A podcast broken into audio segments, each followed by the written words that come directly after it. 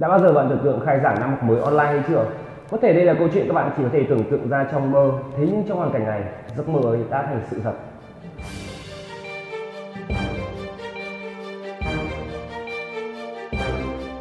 Một trong những chủ đề mà các bậc phụ huynh và học sinh quan tâm vào thời điểm hiện nay là ngày khai giảng sẽ diễn ra như thế nào? Câu trả lời sẽ có trong văn bản mới nhất của Bộ Giáo dục và Đào tạo. Các địa phương giãn cách xã hội sẽ tổ chức khai giảng trực tuyến. Nhiều học sinh đã bảo nhau rằng phải chuẩn bị một dàn âm thanh thật là xịn để hát khúc ca thật to.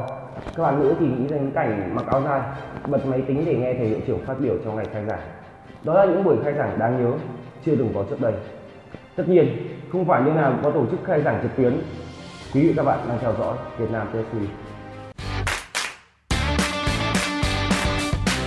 Đại dịch Covid-19 đã ảnh hưởng toàn bộ đến các hoạt động xã hội. Chúng ta chưa từng được trải nghiệm học online là như nào. Kỳ thi Trung học phổ thông quốc gia, đặc biệt là sắp tới đây người dân sẽ được chứng kiến ngày khai giảng có 102 trong lịch sử. Theo công văn hướng dẫn các địa phương về việc triển khai một số hoạt động đầu năm học 2020-2021, Bộ Giáo dục và Đào tạo khẳng định lễ khai giảng năm học mới sẽ được tổ chức thống nhất trên cả nước vào sáng ngày 5 tháng 9. Các địa phương căn cứ tình hình dịch COVID-19 trên địa bàn để tổ chức khai giảng phù hợp, vừa đảm bảo an toàn phòng chống dịch bệnh, vừa tạo không khí vui tươi, phấn khởi của ngày khai giảng, ngày hội toàn dân đưa trẻ đến trường. Đối với những địa phương thực hiện giãn cách xã hội để phòng chống dịch COVID-19, để đảm bảo an toàn cho học sinh, các cơ sở giáo dục tổ chức lễ khai giảng theo hình thức trực tuyến.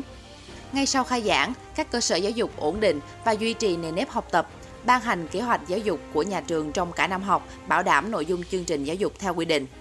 Việc tổ chức các hoạt động đầu năm học cần phù hợp với lứa tuổi học sinh, điều kiện của nhà trường, gắn với thực tế của địa phương và bảo đảm an toàn phòng chống dịch bệnh. Bộ Giáo dục và Đào tạo đề nghị Giám đốc Sở Giáo dục và Đào tạo các tỉnh, thành phố tổ chức quán triệt và triển khai sâu rộng chỉ thị của Bộ trưởng Bộ Giáo dục và Đào tạo về nhiệm vụ và giải pháp năm học 2020-2021 của ngành đến toàn thể cán bộ quản lý, giáo viên và học sinh sinh viên trên địa bàn. Đặc biệt khi là năm đầu tiên triển khai chương trình giáo dục phổ thông mới trên toàn quốc, bắt đầu với lớp 1, Bộ Giáo dục và Đào tạo đặc biệt lưu ý các địa phương ra soát, sắp xếp đội ngũ giáo viên, bảo đảm đủ về số lượng, đồng bộ về cơ cấu và đạt chuẩn về trình độ đào tạo, đặc biệt là giáo viên dạy lớp 1. Khai giảng trực tiếp thì bình thường, còn khai giảng trực tuyến thì sẽ như thế nào? Dưới đây là một clip minh họa khai giảng online. giáo chỉ giảng thật là đẹp biết bao.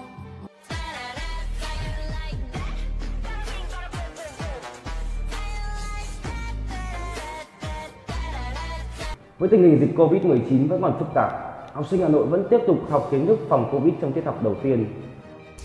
Tại Hà Nội, lễ khai giảng năm học 2020-2021 sẽ được tổ chức thống nhất trên địa bàn thành phố vào sáng ngày 5 tháng 9 theo hình thức trực tiếp.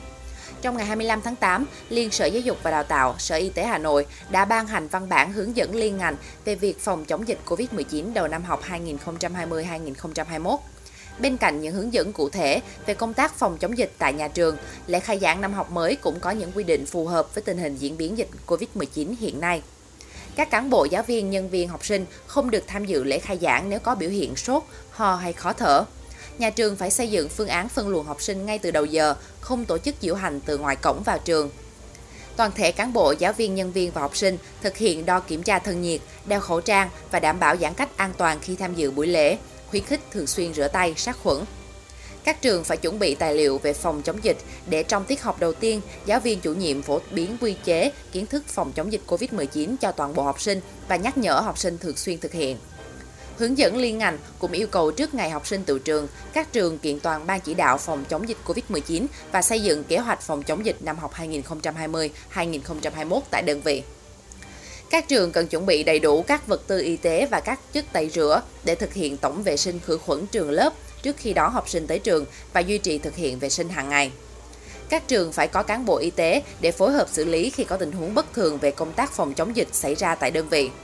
Khi học sinh đi học, nhà trường cần thường xuyên cập nhật các thông tin về tình hình dịch bệnh, các biện pháp phòng chống dịch dịch bệnh COVID-19 để tuyên truyền cho cán bộ, giáo viên, nhân viên, học sinh bằng nhiều hình thức khác nhau. Đặc biệt, hoạt động chào cờ sẽ được tổ chức tại lớp học, không tổ chức các hoạt động tập thể, tập trung đông người, hoạt động ngoại khóa, tham quan thực tế, hạn chế các hoạt động có sự tham gia của nhiều lớp. Đối với các trường có tổ chức bán trú nên tổ chức chia làm nhiều đợt, đảm bảo công tác vệ sinh an toàn thực phẩm tại bếp ăn của nhà trường. Trong điều kiện về dịch bệnh vẫn diễn biến phức tạp, nhà trường cần phối hợp chặt chẽ với phụ huynh và gia đình để theo dõi sức khỏe của học sinh và kịp thời phát hiện và xử lý các trường hợp bất thường.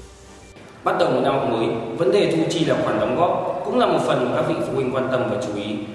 Sở Giáo dục và Đào tạo Hà Nội ban hành văn bản gửi các quận, huyện, thị xã, các cơ sở giáo dục trực thuộc về việc hướng dẫn tăng cường công tác quản lý thu chi năm học 2020-2021.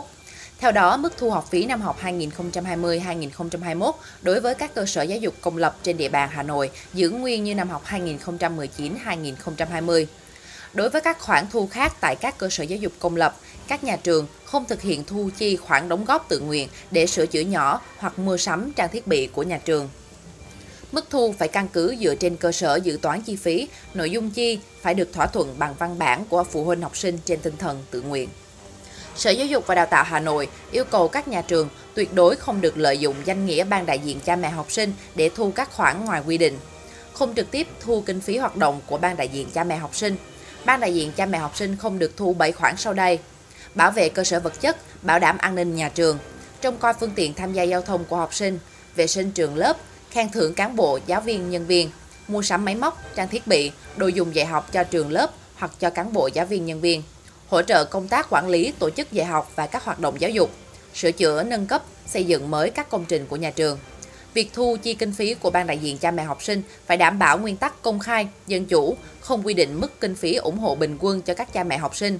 Trưởng ban đại diện cha mẹ học sinh lớp chủ trì phối hợp với giáo viên chủ nhiệm lớp dự kiến kế hoạch chi tiêu kinh phí được ủng hộ, tài trợ và chỉ sử dụng sau khi đã được toàn thể các thành viên ban đại diện cha mẹ học sinh lớp thống nhất.